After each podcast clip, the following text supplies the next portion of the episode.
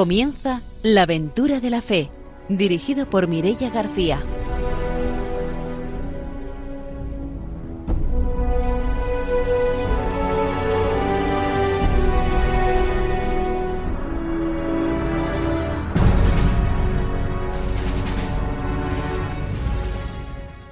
Muy buenas noches, estamos en Radio María para empezar un nuevo programa misionero, un nuevo programa de la aventura de la fe.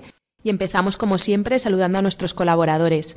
Está con nosotros el padre don Arturo García. Buenas noches. Muy buenas noches, Mireia, y también pues, a, toda la, a toda la audiencia ¿no? de Radio María, pues, eh, en estas noches ya que van siendo a veces veraniegas o a veces frescas, según, pero bueno, agradable para escuchar la misión. Está también con nosotros Ramiro Fauli. Buenas noches. Hola, muy buenas noches. Hoy voy a mandar un saludo a dos compañeras de ONIL. Se llaman Dolos Antonja y Milagros Mila Llorens. Entonces, un saludo para todos los que nos escuchan desde ONIL pues enviamos esos saludos a UNIL y también vamos a saludar a una radio oyente que es María Elena Cortés, que nos ha escrito a nuestro correo electrónico de la aventura de la fe arroba radiomaria.es para decirnos que escuchó el programa de Celia Martínez, que no sé si recordáis que era la joven que se marchaba a Camerún a hacer su proyecto de, de final de grado y nos dijo que que le gustaba, le gustó mucho el programa y que además eh, nos pedía ponerla en contacto con Celia porque la quería ayudar y quería colaborar con ese proyecto que ella está llevando a cabo allí. Eh, en Camerún. Así que pues le, le, mandamos saludos a María Elena. Saludamos también a nuestro invitado de hoy, que es Ramón Cuenca, que es un seminarista de la Diócesis de Valencia. Buenas noches, bienvenido. Buenas noches, muchas gracias. Como siempre, después de la formación y de las noticias, tendremos la oportunidad de conocer ese testimonio misionero. Saludamos también a nuestros técnicos, a Ramón Herrero y a Fernando Latorre, y empezamos ya nuestro programa con la formación misionera.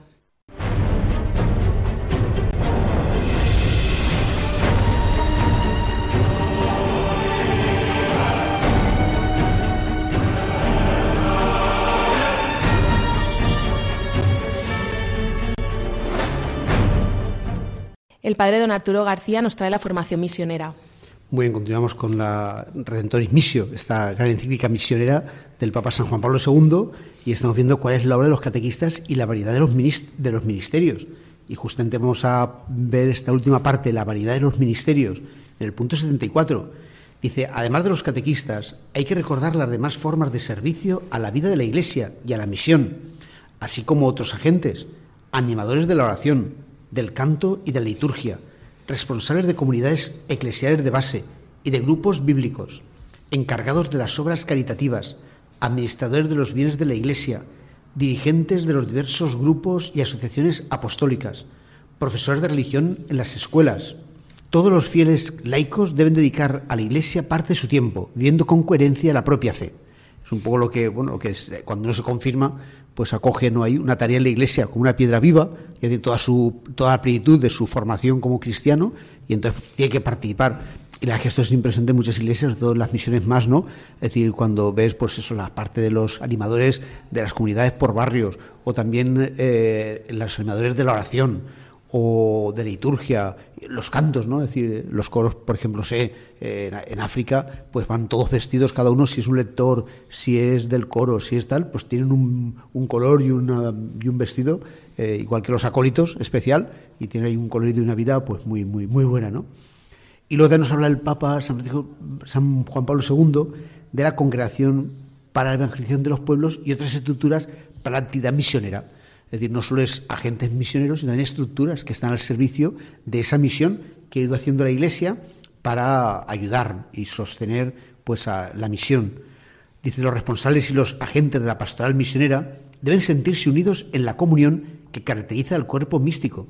Por ello Cristo pidió en la última cena, como tú, Padre, en mí y yo en ti, que ellos también sean uno en nosotros, para que el mundo crea que tú me has enviado. En esta comunión está el fundamento de la fecundidad de la misión. Pero la Iglesia también una comunidad visible y orgánica, y por eso la misión requiere igualmente de una, unión externa y ordenada entre las diversas responsabilidades y funciones, de manera que todos los miembros dediquen sus esfuerzos con unanimidad a la edificación de la Iglesia. Y por eso pues, son muchos santos los que pidieron, entre ellos San Francisco de Borja, por ejemplo, y, también fue el padre eh, Vives, eh, de aquí de Valencia, que promovió mucho el que se hicieran las misiones pontificias para que hubiera esa unanimidad, es decir, que no sea cada diócesis que va misionando ahí pues como quiere, sino que el Papa lo organice. Pues a lo mejor en unos sitios iban muchos misioneros y otros sitios no iba nadie. Y además no era la iglesia, era esta diócesis, esta orden, esta congregación. Este. Así el Papa hace que sea la Iglesia Católica la que evangeliza eh, con ese orden de tener una visión para que todo el mundo sea evangelizado y vaya creciendo eh, la misión en el mundo. Pues hasta aquí nuestra formación misionera de hoy. Vamos a dar paso a las noticias.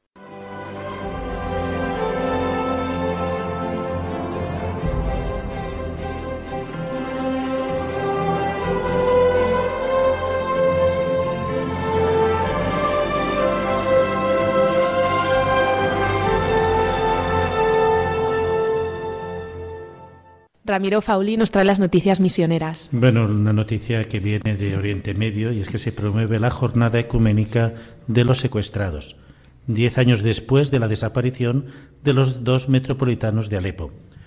A partir del próximo año, las iglesias de Oriente Medio celebrarán cada 22 de abril la jornada ecuménica por, por los secuestrados y los desaparecidos forzosamente. La iniciativa promovida por el Consejo de Iglesias de Oriente Medio se presentará hoy lunes en el contexto de un seminario conmemorativo promovido en el décimo aniversario de la desaparición de los dos metropolitanos de Alepo, el greco-ortodoxo Bolus Yassid y el sirio-ortodoxo Gregorius, ambos desaparecidos misteriosamente el 22 de abril del 2013.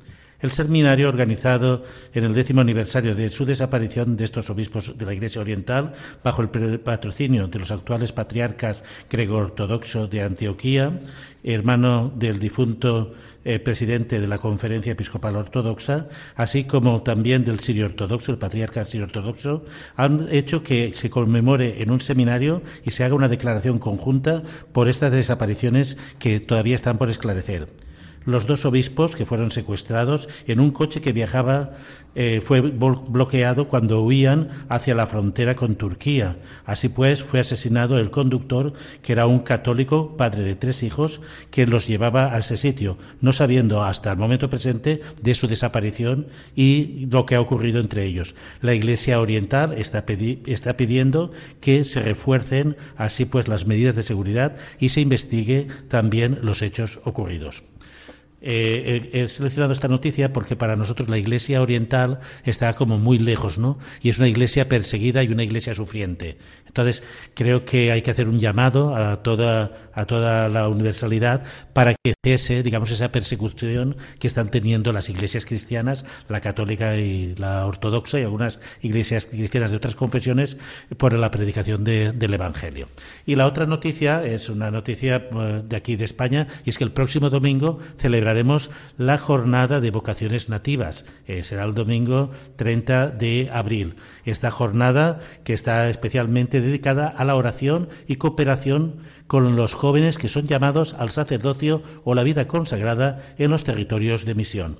Así pues, las, vocaciones nativas están dirigidas a aquellos jóvenes que quieren dedicar su vida y quieren consagrarla al Señor. Así pues, estos jóvenes han recibido el Evangelio mayoritariamente de la mano de los misioneros. Son signo de la fe que ha arraigado en su cultura y representan el futuro de la Iglesia en las misiones. Las vocaciones nativas son muy importantes para toda la Iglesia universal. Su presencia es apremiante porque en la actualidad un sacerdote en las misiones atiende más del doble que cualquier otro sacerdote en la media de la Iglesia Universal. Así pues es necesaria nuestra oración en esta jornada que se pide rezar por las vocaciones nativas para que el Espíritu Santo siga llamando y no falte la respuesta generosa de los jóvenes. Así pues, hacemos un llamado a todos para que participen en esta jornada de las, vocaciones nativas. Pues cerramos nuestra sección de noticias misioneras y nos vamos ya con la entrevista de hoy.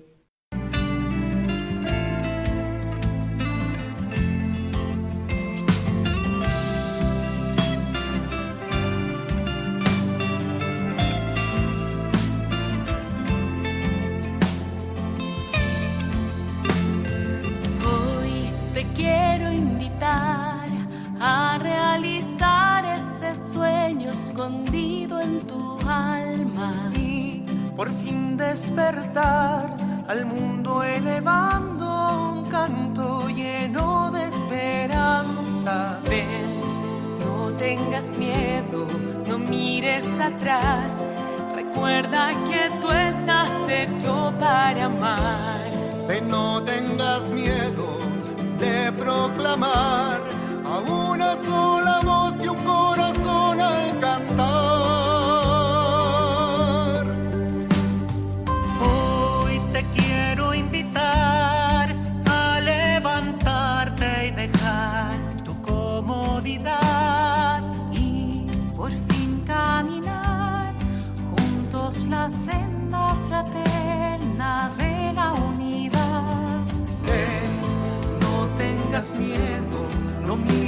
atrás. Recuerda que tú estás hecho para amar. Ven, no tengas miedo de proclamar a una sola voz y un corazón al cantar.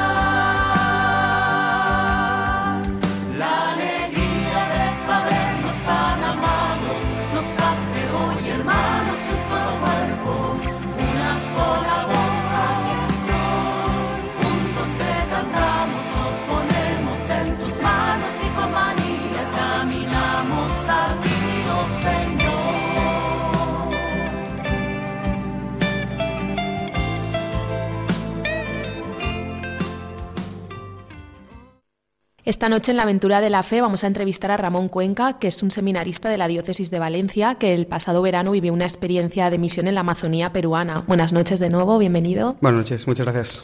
Bueno, pues para empezar la entrevista, sitúanos un poco en qué lugar exactamente de la Amazonía estuviste. Bueno, la Amazonía es inmensa, ocupa varios países. En este caso fuimos en concreto a lo que ocuparía el vicariato de Requena, el vicariato apostólico de Requena, eh, y en concreto la misión se centró en el poblado de Genaro Herrera, que es eh, la parte más cercana en frontera con Brasil, aunque sigue siendo, por supuesto, eh, Perú. ¿Y cuál es la realidad que os encontrasteis allí? Bueno, pues la realidad es muy distinta, muy distinta a la que, a la que aquí conocemos. Eh, allí eh, la Iglesia está presente eh, a través del Rebaño de María, que es una congregación de Fundación Española, Andalucía, y concretamente por medio de dos hermanas, Pilar y Estela Maris. Una de ellas lleva 34 años y la otra 14, y además de un franciscano, además valenciano, el padre Antonio, que también está allí y lleva también muchísimos años acompañando a aquella comunidad. Es una realidad muy diferente, como digo, porque eh, no es nada a lo que estamos acostumbrados a vivir aquí. Por ejemplo, eh, allí eh, no hay luz eléctrica. la luz eléctrica es desde las 6 de la tarde hasta las 10 de la noche y luego se corta y no hay. ¿no? O, por ejemplo, agua potable agua potable es tan potable como que la que llueve. Y si no llueve, pues uno se queda sin agua. Entonces, eh, ya solo con estos dos condicionamientos, ¿no? que para nosotros son tan básicos y tan impensables, pues eso hacen que el planteamiento de, de, la vida allí sea muy distinto y, por supuesto, también de la misión. ¿no? También la atención a las necesidades que el pueblo de General Herrera, ¿no?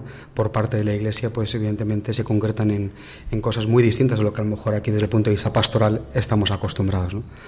A mí lo que me llama la atención a raíz de la pregunta es eh, la misión allí se fija mucho en la persona, ¿no? es decir, atender las necesidades personales y cómo así en el fondo se, testimonia el Evangelio, ¿no? es decir, cómo la Iglesia hace presente a Jesucristo en medio de ese pueblo por medio de la atención maternal de aquellas eh, hermanas y paternal por parte del hermano, del hermano, del hermano Antonio. ¿no? Es decir, cómo, cómo la Iglesia es un padre y una madre que cuida a aquel pueblo pero atendiendo principalmente a las necesidades más primarias que para nosotros a lo mejor eh, están cubiertas o pensamos que eh, no, no, son tan necesarias y sin embargo allí son algo esencial ¿no?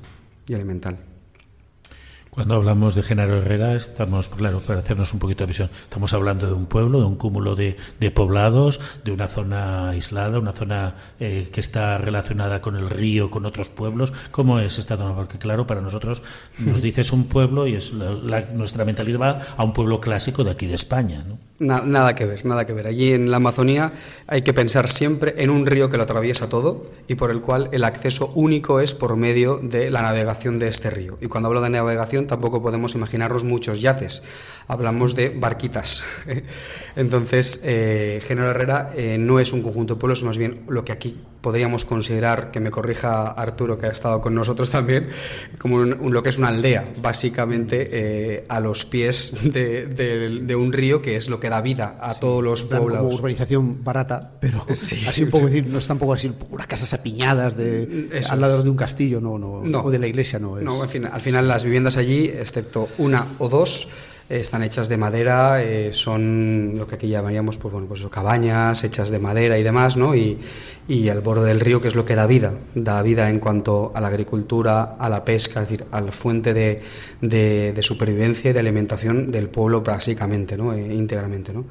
Eh, en este caso, Genaro Herrera tiene una población de 3.000 habitantes, quiero recordar aproximadamente, de los cuales si no la mitad prácticamente es gente joven, gente joven hablo desde los 0 años a los 18 años, prácticamente eso es el, el pueblo, el resto que vive allí adulto es pues la mitad, poco menos de la mitad, ¿no? En el fondo eso lo veíamos en el colegio, Sí. ¿eh? que Fíjate, miré para los números así del- de la escolarización, pues como está como aquí, ¿no? Que- sí, fíjate, con 3.000 y pico habitantes y eran 500 alumnos en primaria y 600 en secundaria. Sí.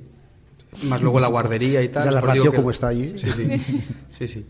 Entonces, bueno, pues esto es un poco lo que es Genaro Herrera, es así. Esto es, esto es Genaro Herrera. Toda la, toda la Amazonía es intransitable, digamos, por lo que nosotros concebimos como una carretera, un terreno, digamos, que pueda pasar un coche y demás. Allí no hay coches, hay como mucho ahí lo que ellos llaman motocarros, que es una especie de moto que arrastra un carro. Entonces, es lo máximo que hay. En todo caso, los núcleos de poblaciones ciertamente más, habita- más habitables o más habitadas, ¿no? como es Genaro Herrera. En el resto tampoco, en el resto no se concibe, no se concibe un coche o tal. ¿no? Y luego en las capitales, como puede ser Requena, que ya es una ciudad más grande, pues sí que hay algún autobús, hay alguna moto, pero coches también, más bien pocos, pocos. eh, sobre todo porque no hay manera tampoco de, de llevarlos allí, ¿no? Es un poco, esa es la realidad, digamos, social, cultural y de la idiosincrasia propia del lugar de la misión a la que hemos eh, estado.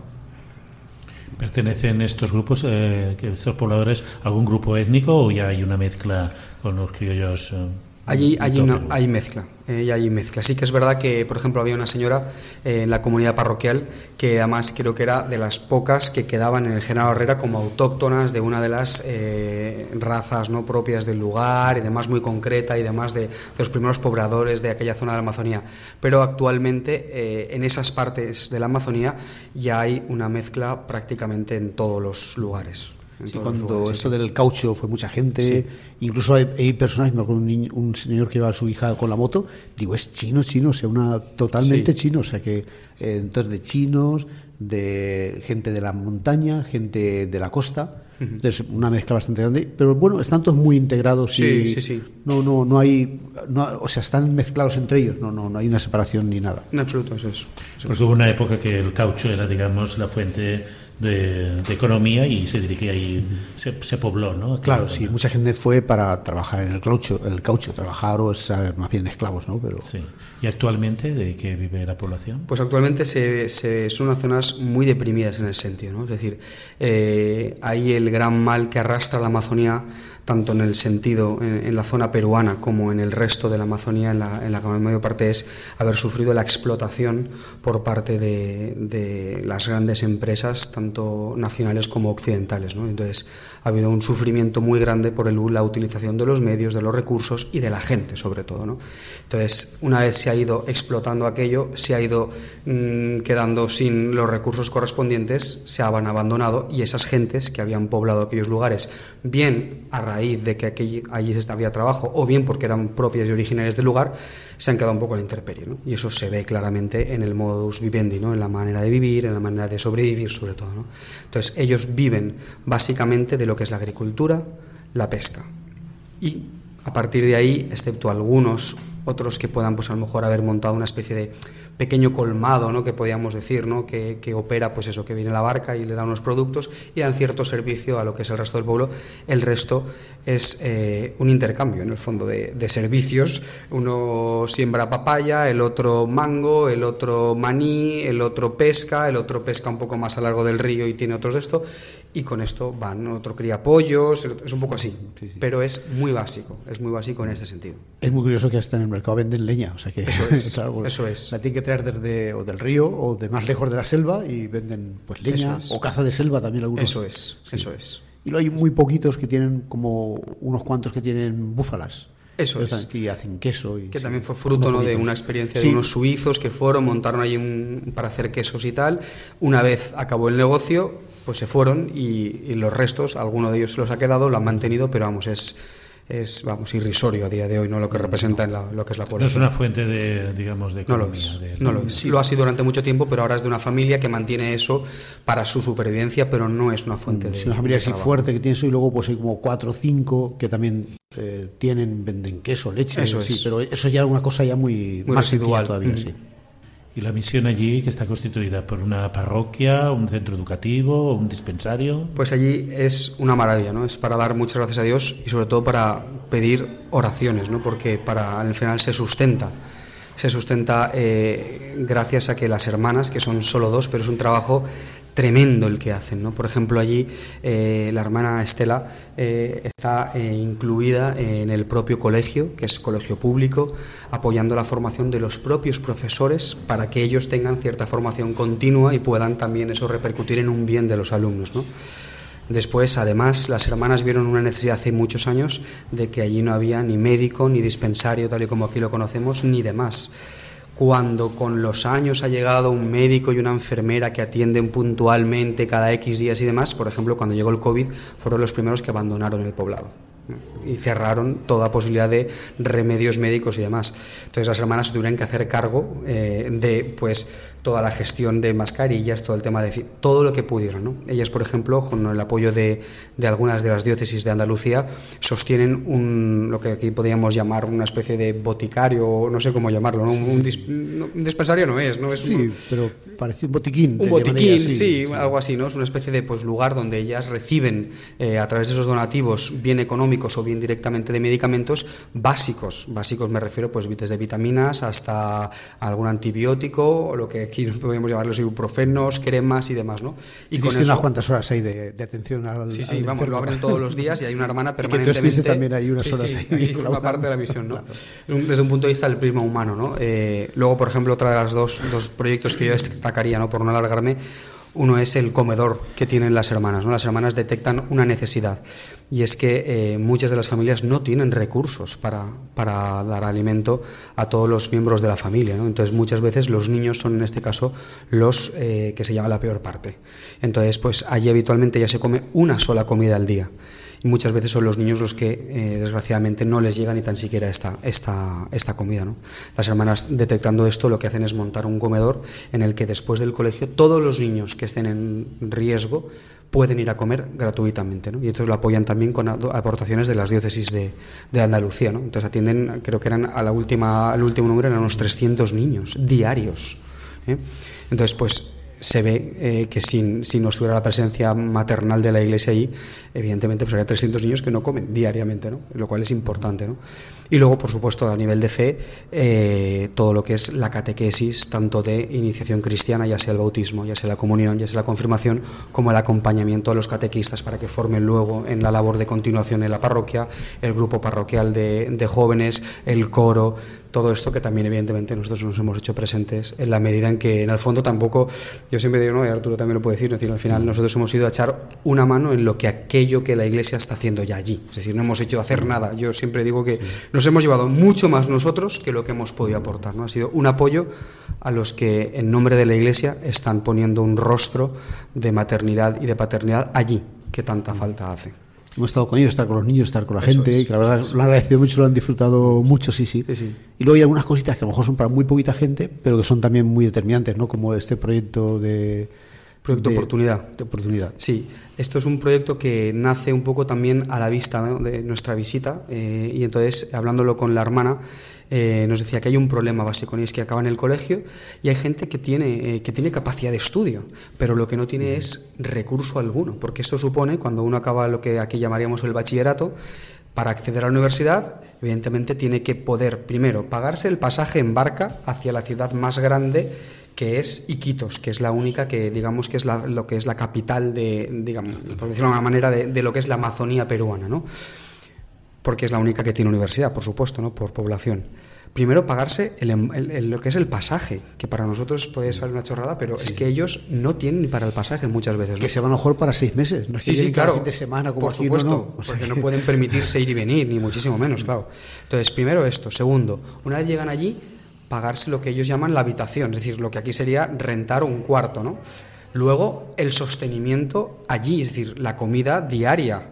Y luego, por supuesto, las tasas de matriculación con todos los gastos propios que le vienen a un estudiante. Y aunque sea comprarse ya una libreta, ya sea unas fotocopias, ya sea unos apuntes, ya sea un tal. ¿no? Te dice, claro, ¿qué pasa? Que sucede que muchos de estos jóvenes que sí que podrían realizar una carrera universitaria no, no, van, a, no van a poder y entonces, bueno, surge la, posibilidad de, de la Diócesis de Valencia, desde la Delegación de Misiones, se abre un proyecto, el proyecto Oportunidad, para que, gestionado como, como las hermanas, ¿no? como el, el, intermediario son las hermanas, frente a estos expedientes académicos que realmente son buenos, que es gente que rinde, que es gente que puede tener esa oportunidad, que no tiene recursos económicos, se puedan eh, financiar esos estudios íntegramente, lo que es la licenciatura o, eh, la, vamos, la carrera universitaria en el fondo. ¿no? Que hasta ahora tenían ellas como dos becas, están manteniendo por lo de unos años y ahora pues es una beca más de momento. Eso pues, es. La intención es llegar a tres becas completas para tres alumnos o alumnas, vamos, que puedan realizar los estudios universitarios porque tienen capacidad y también que sea una oportunidad y que eso revierta en, la construcción y en el progreso humano también en aquellas zonas, ¿no? porque muchos de ellos lo que pretenden es luego volver a sus lugares, ya no sea a lo mejor a la propia General Herrera, pero a lugares cercanos donde no hay enfermeros que quieran acudir, no hay profesoras que quieran dar clases, no ¿por qué? Porque es la selva con sus condiciones que mucha gente no quiere, no quiere ir, pero ellos son hijos de la selva, que es así como se llaman ellos, y lo tienen metidos en el corazón. Entonces, poder estudiar para luego devolver y dedicarse a ejercer su profesión en aquellos lugares, en el fondo es garantizar o intentar garantizar un progreso humano y que aquello vaya adelante. ¿no? Y eso también es misión de la Iglesia, ¿no? que, está allí. Claro, acaban 30 o 40 y a lo mejor a lo mejor solo es uno o dos los que realmente pueden permitírselo. Y sí que hay unos trámites, digamos, de oficiales para becas, pero son tan largos tan complicados que muchos pierden un papel que no han hecho y ya, los, han sacado fuera. Y otros hasta se aburren, ¿no? Porque no pueden hacer tanto trámite y tanta... Eh, si, ya la burocracia en España es difícil, pues nada que decir lo difícil que es allí. Vamos a hacer una pausa y volvemos enseguida para seguir escuchando el testimonio.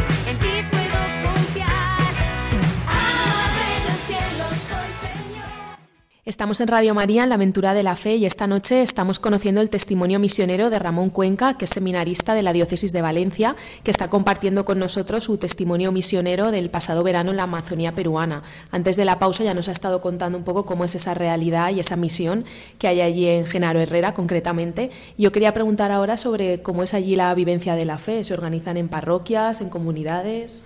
Sí, eh, en ese sentido es muy similar a nosotros con todas las distinciones que lógicamente el lugar lleva. ¿no? Evidentemente hay una parroquia, que es la de Genaro Herrera, la parroquia de Genaro Herrera, con su comunidad parroquial y con sus grupos parroquiales, ¿no? Pues el grupo de jóvenes, el grupo de catequistas, el grupo de comunión, el grupo de confirmación, ¿no? Y demás. Eh, y luego están todo lo que son las, eh, las aldeas que si ya General Herrera podíamos definirla, como hemos dicho antes, ¿no? que era una aldea de 3.000 habitantes, pues luego hay otras que dependen por núcleo de población de General Herrera y que son, pues, por ejemplo, Flor de Castaña, ¿no? que también visitamos, ¿no? que pues, son unas 16 alrededor, ¿no? creo que son unas 16 por ahí por lo que nos comentaron, ¿no? y que son de una población pues, alrededor pues, desde 300 habitantes a 1.000, 1.200 como mucho, ¿no? son grupos reducidos. Y allí lo que se hace es que están lo que son las capillas y se organizan por los catequistas. Entonces son laicos comprometidos que han recibido una formación concreta y que han tenido un tiempo de formación, habitualmente lo hacen en Requena, o se ha ido allí por otros formadores que han ido a darles la formación y ellos se hacen cargo de lo que es la vida diaria de la, de la comunidad y luego la gran mayoría de ellos de incluso de la celebración de los domingos porque allí no hay prácticamente sacerdotes. Yo creo que, por lo que comentábamos anteriormente, creo que actualmente en la diócesis hay tres o cuatro sacerdotes en, el vicariato apostólico, ¿no? Con lo cual esto supone que mm, habitualmente no hay misa ni de domingo, porque no es posible. De hecho, nosotros acudimos eh, a Flor de Castaña y cuando nosotros fuimos, eh, fuimos porque hacía dos años que ningún sacerdote podía visitar eh, la comunidad cristiana. Entonces, cuando fuimos, además, la comunidad cristiana se volcó y vamos, en la celebración de la Eucaristía, en la preparación, en poder confesarse. Por ejemplo, ¿no? Los, más jóvenes sobre todo. Hacía dos años que no, que no podían celebrar la Eucaristía. Y muchas veces nosotros, cuánta pereza nos da ir a una parroquia que está a poco más de 20 minutos de casa a lo mejor, ¿no? Yo creo que es algo también para tener en cuenta cómo se organiza allí. Sí, además iban a tomar algunos niños la primera comunión y ya se confesaron para prepararse para la primera comunión que lo tenían al mes siguiente o a los dos meses. y, y, claro, pues no tenían. Y ese es uno de los que está cerca. Sí. claro, estos son los, que, los más asequibles. A, dos horas de solo, claro, en barco. exacto, te metes en el barco hacia adentro, hacia arriba, tal, pues pueden ser muchas horas y sitios que a lo mejor, si este hace dos años, pues otros que a lo mejor hace cuatro años, que hace tres, que hace cinco, que, que, que, no va un sacerdote, a lo mejor sí que van eh, de la misión de la diócesis sanitaria para reponer los botiquines, cada tiene un botiquín y por ejemplo el año anterior sí que fueron con estos de la diócesis eh, seminaristas también a acompañarles y van recorriendo las aldeas ven el botiquín y se van. Pero claro no una acción pastoral eh, continuada no que vayan uh que tengan misa la confesión todo eso pues ni el sagrario con formas tampoco claro porque pues tan tardan tanto no, no es posible Imposible. Bueno, entonces al final se, se organizan en, en, una cosa que yo creo también tenemos que tomar mucho ejemplo de ellos. Es decir, en el compromiso de los laicos eh, en tener una formación eh, y en luego en el compromiso de ellos mismos de dar gratis lo que ellos han recibido también, que es esta formación, ¿no? de, dar las liturgias de la palabra, preparar una predicación, eh, estar pendientes de, por ejemplo, explicar la palabra de Dios ¿no? en la escritura a los más jovencillos, que, muchos de ellos pues empiezan el camino de la fe y a lo mejor hasta que un sacerdote pasa no sé cuántos años. ¿no? Entonces, bueno, es la realidad que hay allí y es la Iglesia la que, viendo esa realidad, ha de saber cómo también poder transmitir la palabra de Dios ¿no? y, poder transmitir la fe. En el fondo la fe se transmite, en primer lugar, por supuesto, a pesar de que es un don de Dios, ¿no? pero mm. por la familia. Y eso es lo que está, permanentemente está allí, ¿no? Esa familia que en el fondo es iglesia local y que poco a poco construye la iglesia eh, comunitaria, la iglesia parroquial, a pesar de que a lo mejor no pueda haber un sacerdote que pueda estar constantemente con ellos, pero caminan, caminan y, y son un ejemplo de esperanza, porque yo nosotros íbamos y decíamos, ostras, ansían, ¿no? La Eucaristía, la confesión, el charlar un rato, ¿no? El hablar, el cuéntame, el, eh, tienen, tienen sed de Dios. Lo cual yo también animo para pedir por muchas vocaciones. ¿no? Comentabas la, la, jornada de vocaciones nativas. Es que hace mucha falta, pero no solo porque haya vocaciones, que por supuesto, sino porque hay un pueblo de Dios que está esperando, que tiene sed de Dios. Y entonces muchas veces aquí, que tampoco es que vayamos sobrado de sacerdotes, pero tenemos varios sacerdotes casi cerca, ¿no? Cada esquina, en Valencia Capital, por ejemplo, ¿no? En los pueblos ya no, pero en Valencia Capital. Y sin embargo allí, ¿cuántos sacerdotes eh, hacen falta y sí se les quiere, ¿no? Sí se, se les necesita, sí se está pidiendo, ¿no? Por parte de Dios, por parte del pueblo de Dios, perdón, que estén allí presentes, ¿no? Y, y, yo creo que eso es una reflexión que tenemos que hacer, primero para valorar lo que tenemos y segundo para pedir a Dios que también allí pueda mandar esas vocaciones que tanta falta hacen a ese pueblo de Dios que lo requiere.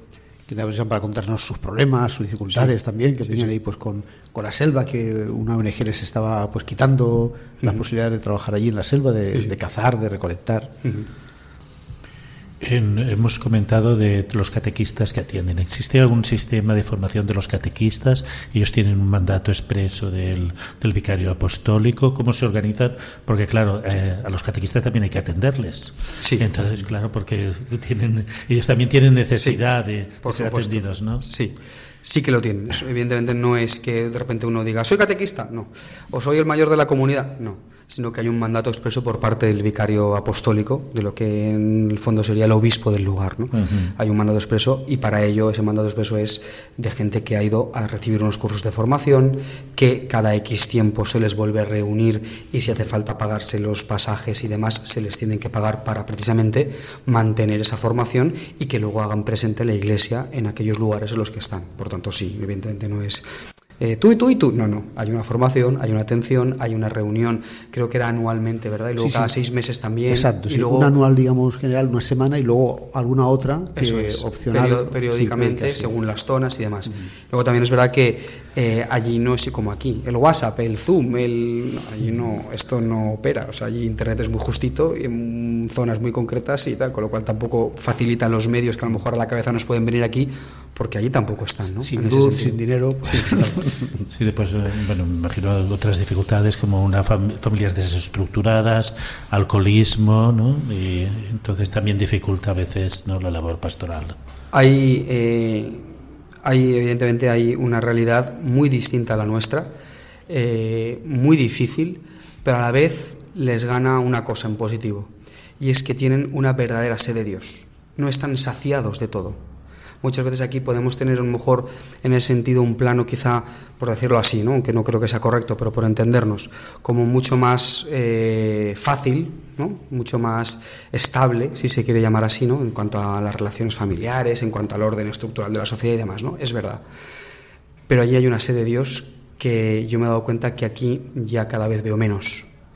Entonces, al final, eh, como el tema está en el corazón, eh, creo que allí hay una, una posibilidad de bondad y de que quepa el mensaje del Evangelio, de la evangelización que aquí a veces estamos perdiendo, porque estamos muy saciados de todo. Y allí están esperando una palabra de esperanza. Entonces es verdad, hay un contexto mucho más complicado que aquí, pero por otra parte hay una disposición mucho mejor que aquí. ¿Qué significa para los jóvenes de aquella zona que vayan unos jóvenes que se están preparando para el sacerdocio cuando a, ellos les parecerá como una cosa extraña o una cosa rara, ¿no? Les parece extrañísimo, porque no acaban de entender esto de, de ¿cómo que no te casas? ¿no? Es muy típico, es la gran pregunta, ¿no? Alguna dice, pero chico, cógete alguna mujer, si no pasa nada tampoco, ¿no? Al final te puede todo, todo se puede compatibilizar y tal, ¿no? Pero es verdad que a pesar de esto, cuando estas, estas conversaciones dan para mucho, ¿no? Porque no, hay que echarle, no, porque yo soy, no, al contrario, ¿no? Te ríes, lo coges y, y entras en conversación, ¿no? Y da para mucho, porque a poco que toques ciertos temas y le expliques, no, pero mi corazón es de Dios, ¿no? En el fondo, si yo tuviera una mujer, o si me casara, o tuviera una opción por el matrimonio y tuviera hijos, yo no podría venir aquí, no con la misma disponibilidad. O a lo mejor el, hermano Antonio no podía haberse dedicado toda la vida a estar aquí, o la hermana Estela no podía atender el comedor. Entonces empiezan a ver ellos que en el fondo el celibato no es una renuncia encerrada en sí mismo, que somos solterones sin ningún sentido en la vida, al contrario, es que es un no al matrimonio por un sí mucho mayor, ¿no? Mucho mayor en el sentido, no que el matrimonio, por supuesto, que es una vocación maravillosa, ¿no?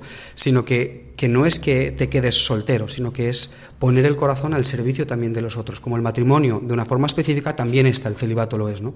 Y esto, a lo mejor, teológicamente no lo entienden, pero con palabras sencillas y con el testimonio de vida, sobre todo de los misioneros y las misioneras que están allí, les entra por los ojos y lo ven. Y entonces empiezan a comprender y esas conversaciones dan para mucho, ¿no? Porque lo demás son muy agradecidos, muy agradecidos, ¿no? Entonces yo creo que eh, recuerdo sobre todo los, los más jóvenes especialmente, ¿no?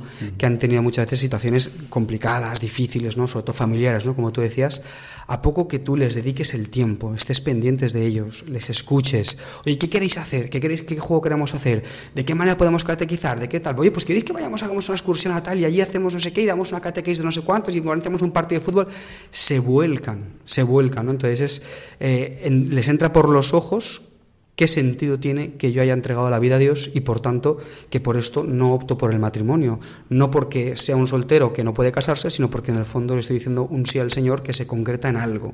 Y esto se llama amor al Evangelio, amor a las personas y una entrega específica. ¿no? Y entonces eso les entra por los ojos. ¿no? Y lo agradecen, lo agradecen y, lo entienden. Mucho, muchas veces mucho mejor incluso que yo. Y nosotros, claro, decir, si es nada que nos sobra aquí, ¿no? Pero a Ramón se lo notaban un poco más, ¿no? Sí. claro, toda la gente ahí es morena, es tal. Y... Sí. Entonces a Ramón, que es como no te ven por la radio. Ah, claro. Soy rubio con ojos verdes, pues entonces. claro. Sí, decía que sí. Uno le dijo que sí iba a ir a aprender español, ¿verdad? Sí. De las distintas experiencias que tú has podido, digamos, observar en este tiempo de, de compartir, ¿cuál, ¿cuál es la experiencia que tú te quedarías como más peculiar? Son muchas, ¿eh? Son, son muchas, pero quizá no puedo decir una en concreto porque tampoco me, me, restaría pensarlo, ¿no? Con calma, ¿no? Pero yo sí que cogería en general la siguiente idea, ¿no? Es decir, en el fondo, y eso es a mí lo que me ha tocado mucho el corazón de la misión, me ha ayudado en mi vida espiritual, en mi vida vocacional, y me lo ha llevado mucho a la oración, ¿no? Es decir, la universalidad de la Iglesia. La universalidad de la Iglesia. Somos Iglesia católica. Y esto eh, no es una bandera ideológica, al contrario, es más bien entenderlo. Y esto yo lo he entendido sobre todo en esta misión. Porque a millones de kilómetros, a miles de kilómetros, de donde yo he nacido, donde yo me he conocido a la fe, donde yo he podido conocer al Señor. Hay una población totalmente distinta a mí que yo no hubiera podido conocer por nada del mundo ni entrar en contacto con ellos, ni con su cultura, ni con sus riquezas, ni con su forma de vivir, tan distintas a las mías, pero tan ricas en lo suyo. ¿no? Y eso lo ha posibilitado la creencia en un solo Señor, la fe en Jesucristo. Y esa fe que a mí, igual que a ellos, ha sido posible por la predicación de la Iglesia Católica y por los misioneros allí ahora, pero también aquí en su tiempo. Entonces, esa es la riqueza que yo me llevo. ¿no? Es decir, qué afortunado soy de ser hijo de la Iglesia Católica, con todos sus pecados y con todos sus contras. Pero subrayemos los pros, subrayemos los pros. La manera de celebrar la Eucaristía. Evidentemente allí tiene unos cantos, unas formas, unas maneras, pero en lo sustancial rezan y ofrecen el sacrificio como nosotros lo hacemos, ¿no? Y podemos rezar juntos y podemos recibir al Señor conjuntamente, ¿no? Y le tratamos como Padre. Eso es gracias a la Iglesia Católica, que somos hijos de la Iglesia Católica, a que somos también hijos de tantos sís, de tantos misioneros y de tantas misioneras que han entregado su vida sin esperar nada a cambio, simplemente por amor al Evangelio, por amor a Jesucristo, en el fondo, por amor a la humanidad por dar lo más valoro, lo más lo que más valioso tenían en su vida, Jesucristo. Y eso supone un encuentro con él, una entrega de vida, un darme. Y darme en la forma concreta en la que Jesucristo ha puesto la mediación para darse, que es a través de la Iglesia Católica, por medio de la Iglesia Católica. No me cojo mi mochila y hago que me da la gana y digo, predico mi evangelio. No, predico el evangelio que el Señor dio a los apóstoles y estos, desde Jerusalén hasta los confines de la tierra, predicaron. Y hoy continúa haciéndolo la Iglesia Católica por medio de tantos misioneros, de tantas misioneras, de tantos sacerdotes, de tantos laicos, como decíamos, ¿no? De tantos cristianos que reconocen al Señor y que como hijos de la Iglesia comparten el Evangelio. Yo creo que esa es la experiencia que a mí más me ha tocado el corazón. Es decir, como aquí, allí, en la otra punta, en la Amazonía peruana perdida en un río, allí está presente Jesucristo, allí se reza a Dios Padre y lo hacen igual que yo, y nos podemos entender. Hablamos un mismo lenguaje a pesar de tantas diferencias como lo común nos hace estar en comunión en el fondo. Bueno, yo como el próximo domingo es la jornada por las vocaciones nativas y también por las vocaciones en general, un poco te quería preguntar a ti sobre tu vocación, ¿no? ¿Cómo nació tu vocación y qué repercusión ha tenido en tu contexto? Bueno, es difícil de responder. Yo siempre digo que eh, la vocación es una historia de amor, como cualquiera, como cualquier vocación, ¿no? y por tanto es difícil. Si tuviera que resumir, porque tampoco tenemos mucho más tiempo, entiendo, ¿no? Eh, yo en este momento tengo 33 años. Yo primero estudié Derecho y ejercía la abogacía. pero llegó un momento en mi vida en que, eh, a pesar de haber conocido la fe y demás, típica catequesis de comunión, de confirmación, la parroquia tal, uno se va desconectando y no hay algo que le toque el corazón. En el fondo no hay un encuentro personal con Jesucristo, ¿no? Y con el tiempo, a pesar de haber montado un despacho, de que me fuera bien el trabajo, ganaba dinero y muy bien, ¿no? Pero hay un vacío, un vacío que va creciendo, una ausencia. Algo falta, algo falta, algo falta. Y si uno busca, va y resulta que encuentra. Entonces, en este caso, pues yo al final eh, dije, Señor, ¿qué hago con mi vida? ¿no? Y entonces dije, uy, ¿a quién me habré dirigido? ¿no? ¿Y si es esto lo que me falta? ¿no? ¿Y si es ese Señor?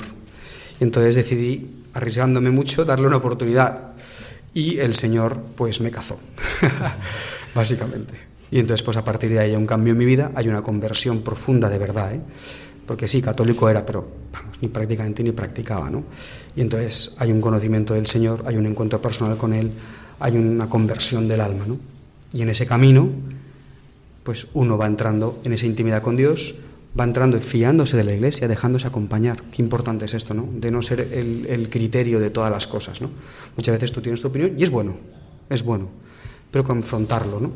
Y a partir de ahí vas haciendo un crecimiento y una maduración personal. Yo tuve el gran error de preguntarle a Dios qué quería de mí. Y yo, en el fondo de mi corazón, sentí que el Señor me decía que es sacerdote de Jesucristo. Yo durante un tiempo le dije que eso no podía ser, que no. Pero al final decidí no resistirme porque veía que lo que el Señor me proponía, sin duda, a pesar de que humanamente no me llamara, era mucho mejor fiarme de Él que fiarme de mí. ¿Y, y cómo contribuye o cómo aporta la experiencia misionera a ese camino de vocación? Porque nosotros entrevistamos también a otros jóvenes que tienen la, digamos, una experiencia misionera les aporta para su vida, digamos, cotidiana, pues también la parte, digamos, de profundización en la fe y también un cambio también de mentalidad a la hora de lo que es la sociedad, ¿no? Entonces, una persona que está, digamos, en, en este proceso de, digamos, vocacional, ¿cómo aporta la experiencia misionera a ese proceso de discernimiento? Yo creo que en todo discernimiento, ya sea vocacional o misionero, insisto, hay que dejarse acompañar, porque a uno siempre cuando está discerniendo le vienen las grandes eh, motivaciones y entonces pues cojo la mochila y me voy a evangelizar África y tal, cuidado.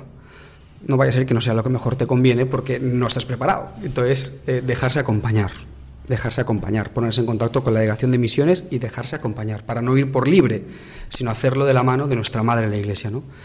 Pero si algo tuviera que destacar, y muy en relación con lo que decía antes, ¿no? es decir, a mí en el fondo me ha hecho madurar mi vocación sacerdotal.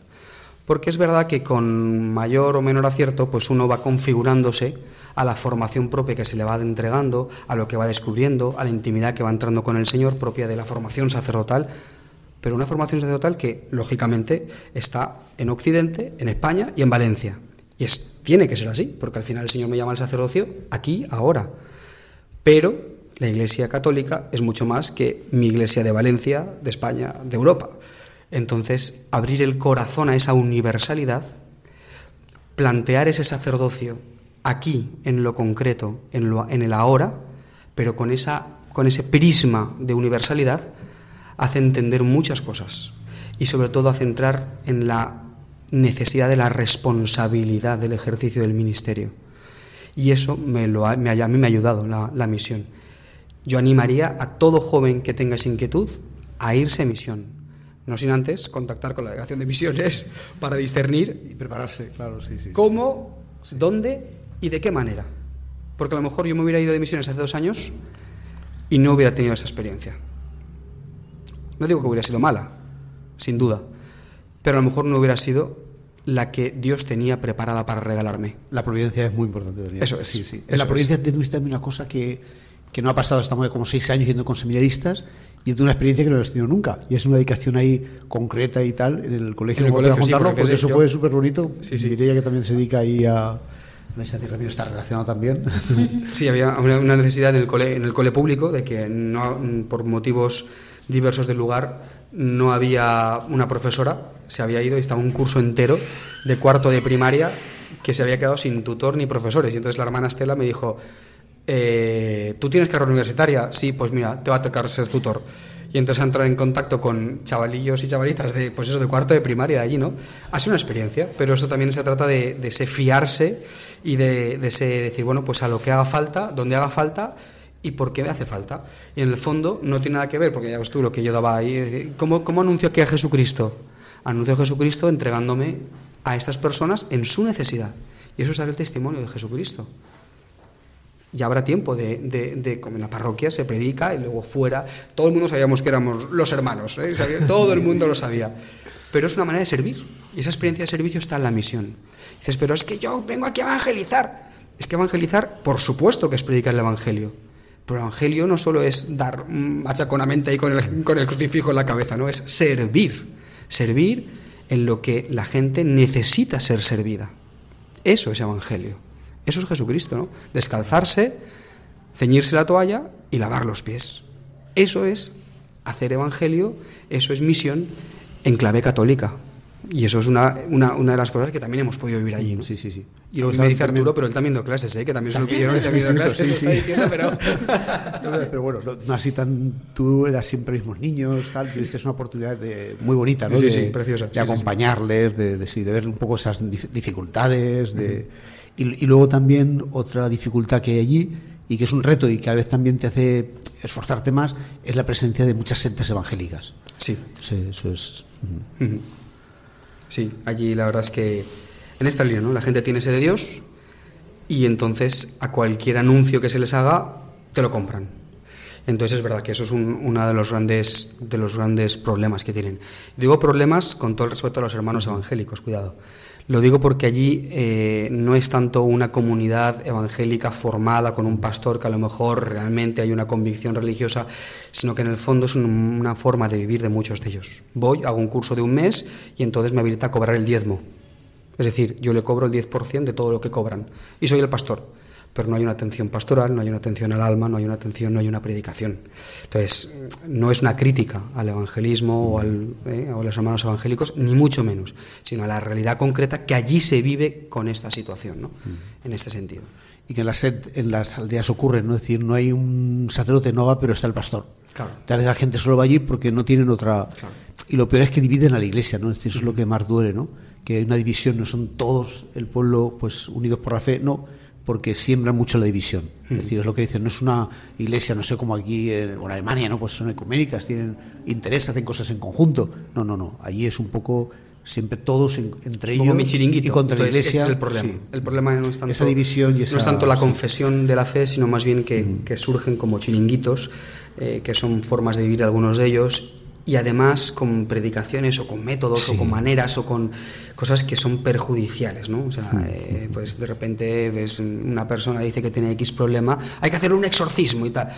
Entonces son, claro, están afectando a la libertad de los seres, de los hijos de Dios de allí, ¿no? Entonces ese es el problema, en este sentido, no tanto por la confesión de la fe, sino por el modo en que organizan esa fe, ¿no? Claro. Y privándoles, pues eso, pues de, de la devoción a la Virgen María Eso o de la, eso es. de la Con- Eucaristía. con en fin, cualquier tipo de, de historia, sí, sí. Tenemos siempre una última pregunta, es decir, es un poco como si tú viste allí un poco cómo viven también la devoción a la Virgen María, si hay una devoción allí también la Sí, bueno, allí a la Madre de Dios se le quiere muchísimo. ¿eh? Tiene una, una gran, un gran cariño a María y, y yo creo que lo expresan, ¿no? O sea, ellos... eh, me hace mucha gracia porque cualquier cosa que ven les gusta, ¿no? Entonces, el rosario. Entonces, ¿eso qué es? Un rosario. ¿Y cómo se recita? Y entonces ya le explicas, esto es para la Virgen María tal y cual. Ay, pues yo quiero tal. Vamos, ayúdame a rezarlo tal. O sea, yo creo que en en ese sentido lo sí. que es una apertura muy bonita. Sí, sí, sí. Tienen sed de Dios. Y es que lo, lo más bonito es que a pesar de todas las dificultades que pueda haber, que las hay, ¿eh? las hay, y a veces complicadas, tienen sed de Dios. Y esto suple tantas dificultades que vale la pena plantearse eh, la experiencia de la misión. Porque es una maravilla. Primero por entrar al servicio desinteresado, gratuito, eh, simplemente por amor al Evangelio y a los demás. Y luego sobre todo porque es que es una gente súper acogedora, súper cariñosa. Entonces es, es una experiencia impresionante. Pues llegamos ya al final de nuestro programa de hoy, de la aventura de la fe. Muchas gracias por haber estado esta noche con nosotros. A vosotros. Despedimos también a nuestros colaboradores y les recordamos que en la aventura de la fe volveremos dentro de 15 días. Mientras tanto, nos pueden encontrar en las redes sociales, en Twitter, en Facebook. También tenemos una dirección de correo electrónico que es la aventura de la fe Buenas noches.